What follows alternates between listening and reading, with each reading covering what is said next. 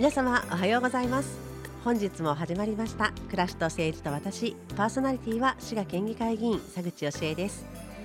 えー、今日はですねあの少し真面目に選挙のお話をさせていただきたいと思います。というのは、えー、滋賀県大津市では明日1月14日告示で、えー、翌週の1月21日投開票のあの大津市長選挙が行われるからです、えー、私の家はですね、え議員になる前からもう欠かさず投票に行くような家だったんですけれどもあの最近ではこうしたあの市長というですねこれあのこれ首長選あの首に長と書くんですね首長首長ってよく言いますがこれ首長選というあの本当に暮らしや場合によったら長く、ね、首長を務められる方からすると歴史まで変える可能性があるような選挙であっても投票率が4割前後とですねあの非常に低い選挙が多いようでして、えー、投票率が上がればいいなと思っております。えー、もし公共電波ですのであのもちろん誰に投票して的な危険な話題はいたしませんのでご安心ください。えー、せっかく私が、えーま、法律を学んだ上でお話しさせていただいてますので少し法律を紐解き法とか、まあ、法律ではないですね憲法も入るので法を紐解きますとやはり国の統治機構について定める憲法に、あのー、その根拠がございます。93条2項という、まあ、憲法の条文で地方公共団体の長は住民が直接選挙すると定められているというところからですねあり始まってましてあのこれ今さらっと申し上げたんですけれどもあのこれが国とは違う地方自治の特徴ですよね。えっと、国は議員内閣制ということであの私たち国民はあの国会議員さんを選挙で選びますが内閣総理大臣は選挙しませんよね。あの国会議員の中から国会の議決で指名されるということになっています。えー、まあ、これは議員内閣制と言われるやつなんですけどあのこれに対して地方自治では市民が直接トップを選べるというこう議会の議員も、まあ、直接選挙で選ばれますので2元2つのという意味です。が2元代表制と呼ばれております、まあ、せっかくですねトップを自分で選べるんだったらやっぱり投票していただきたいと思います。今日ちょっと何回投票していただきたいと思いますって言うかなっていうぐらい言うと思うんですけどもあのお許しください。そしてあの権力っていうのがあのまあとかく乱用されがちですのであの権力がね乱用されないためには分けてしまおうということで権力分立とか言われますけど分散させることが重要なんですけれども実はこの市長とか私ども地方議会もそうですがあのこれは中央のまあ権力まあ、統一権力の強大化を抑えてあの権力を地方に分散させる、まあ、地方分権が叫ばれてちょっとだいぶ経ちましたけれどもこの権力を分散させるという意味でもどんな地方自治が実現されているか。まあ、ひいて今回ですとねどんな市長が選ばれているかというのが重要になってまいります。あの要はこう地方自治をどういうふうに作り上げていくかっていうのはあの市民の皆様の盾にも矛にもなりうるということになりますのであのやっぱり重要なんですね。ただあのちょっと余談になりますがさらに投票に行っていただくな いただきたい投票に行きたいなと思っていただければいいなと思ってお話しさせていただくんですけれども本当に首長の権限が今強すぎてあのここ重要です首長の権限が強すぎてあの憲法に反しない範囲でですねいろいろ制度改正が検討されるほどになってるみたいです。あの私たち地方議会議員も二元代表制の一翼を担うということをこう意識できてそして意識した上で行動できているかっていうのを常に我が身を振り返る必要がありそうですがこう忖度的って言うとお叱りいただくかもしれませんが同調的っていうのか政策を通しやすいっていうのかこうどうもですねこう首長、まあ、首長っていうか首長におもねがちというご批判も私どもいただくところですのでやはり時にはあの一億民主主義の地方自治における民主主義の一翼を担うんだということであの党派会派を超えた議論を行って市民の皆様のご意見を反映できるよう頑張っていかなければならないところでもあります。まあ、この首長と議会の在り方についてどんな制度が検討されているかっていうのは各国の議会の制度とかをですねずらっと一覧表にしたりとかしてあの国が検討していただいてるんですけれどもあの今日はとてもご紹介しきれませんので時間の関係で割愛しますがまたあの機会があればご紹介できたらあの面白いかなと思います。まあ、あのつまりまここでですねもう一度申しますがあの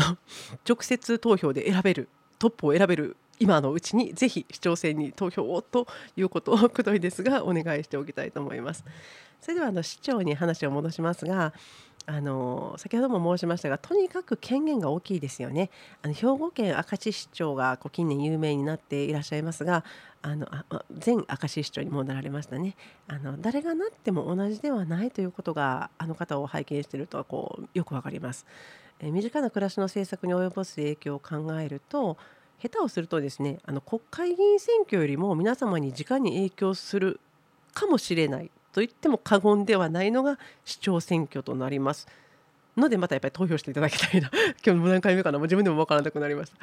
あのこれはですねあのどんな権限があるかっていうと地方自治法に定められてるんですけど要は地方公共団体の事務を管理しおよびこれを執行するって書いてありますので要は何でもかんでもかなり市長がやっていけてしまうということなんですね。でもちろん議会で重要な案件についてはあの予算なんかについても審議させていただきますしあの議決を経なければいけないということになるんですがその議案どんなことをするかということを提出するのもあの予算皆様の税金をどう使うかっていうのを提案するのもあの市長ということになります。で議会はですねいっぱい人数がいるんで意思決定をこうすったもんだして決めていくんですけれどもあの市長など首長はえー、ややこしいですね市長など首長と各首長は1人で意思決定ができる上にこう一定程度あの先決とかいうふうなことでちょっと大阪なんかでね話題になったのでご存知かもしれませんが一定程度決定権も持っていますし追認的になると認められることが多いのでやっぱりすごく大きな権限を持ってらっしゃるんですよね。でこの権限が集中しないようにあのもちろん議会もあの頑張るんですけれどもあのやっぱりこう市長はこの首長ですね首長はそれをこう執行する議会が決めて執行すると説明されたりするんですけども実際のところ議会が議決したとしても、まあ、再議再び議論にするという、まあ、再議に付すというんですがこの再議といって一定拒否できるような制度が設けられていたり。で大変な条件を満たしてあのまたその市長に不信任を多分議会が議決したとしても逆に町はねあの議会を解散するという権限を持っていたりしますので本当に大きな権限強い権限議会といえどもそれをこうしっかりとこう制度的に抑えていくには相当な条件を満たさないといけないので本当に難しいということになります。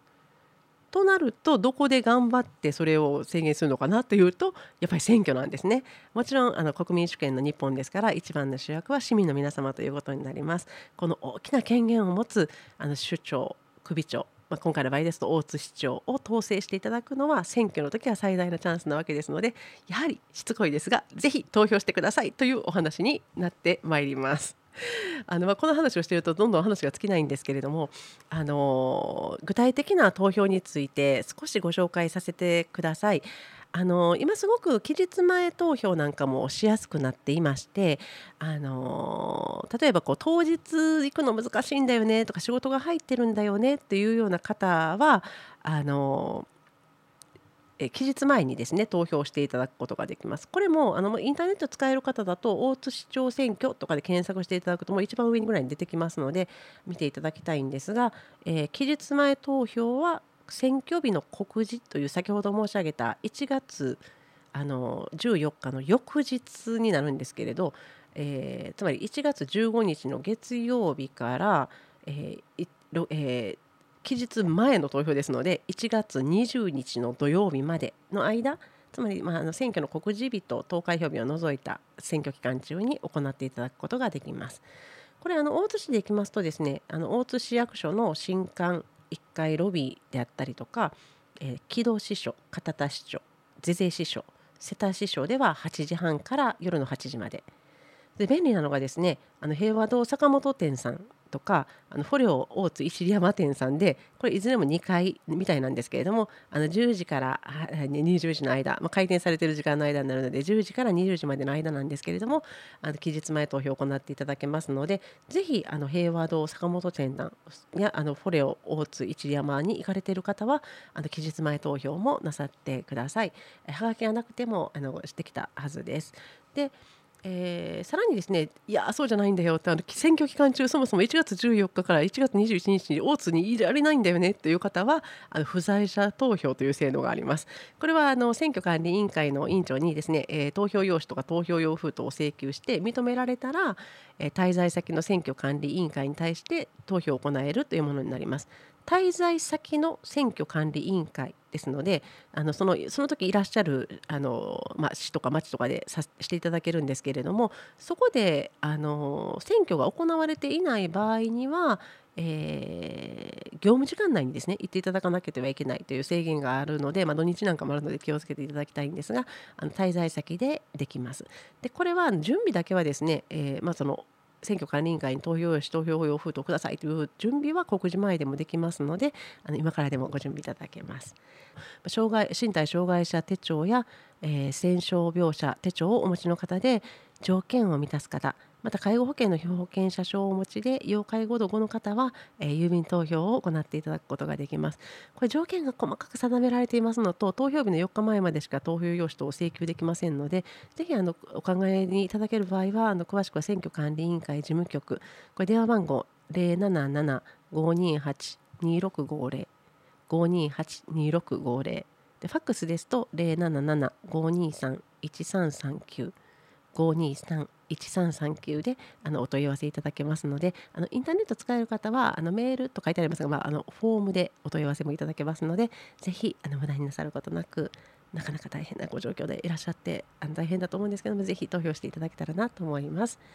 でですねまたあの来週ご紹介したいなと思ってるんですけれど1月21日当日に投票される方時間と場所の変更にご注意ください。あの特にですね大津市役所でできていた投票が王子山中学校に変わっておりますのでこの辺りぜひあのお間違いなく行ってみたらあのギリギリに行ってみたら空いてなかったとかいうことでと、ね、投票できないととても残念ですのであのこれはちょっとあの不在者投票のあすみません、えー、期日前投票と合わせてお話しするとややこしくなるのでまた来週あの詳しい場所をご紹介したいんですけれどもあの少なくとも大津市役所から大島中学校に変わったこの部分はぜひご注意いただけたらなと思います。さてそろそろ終わりの時間が近づいてまいりました。FM オツではこのように毎週7時45分から放送させていただいております。また各種ポッドキャストでもお聞きいただけます。FM プラプラから簡単にメッセージをなども送っていただけますのでスマホなどをお持ちの方はぜひ FM プラプラをダウンロードなさってみてください。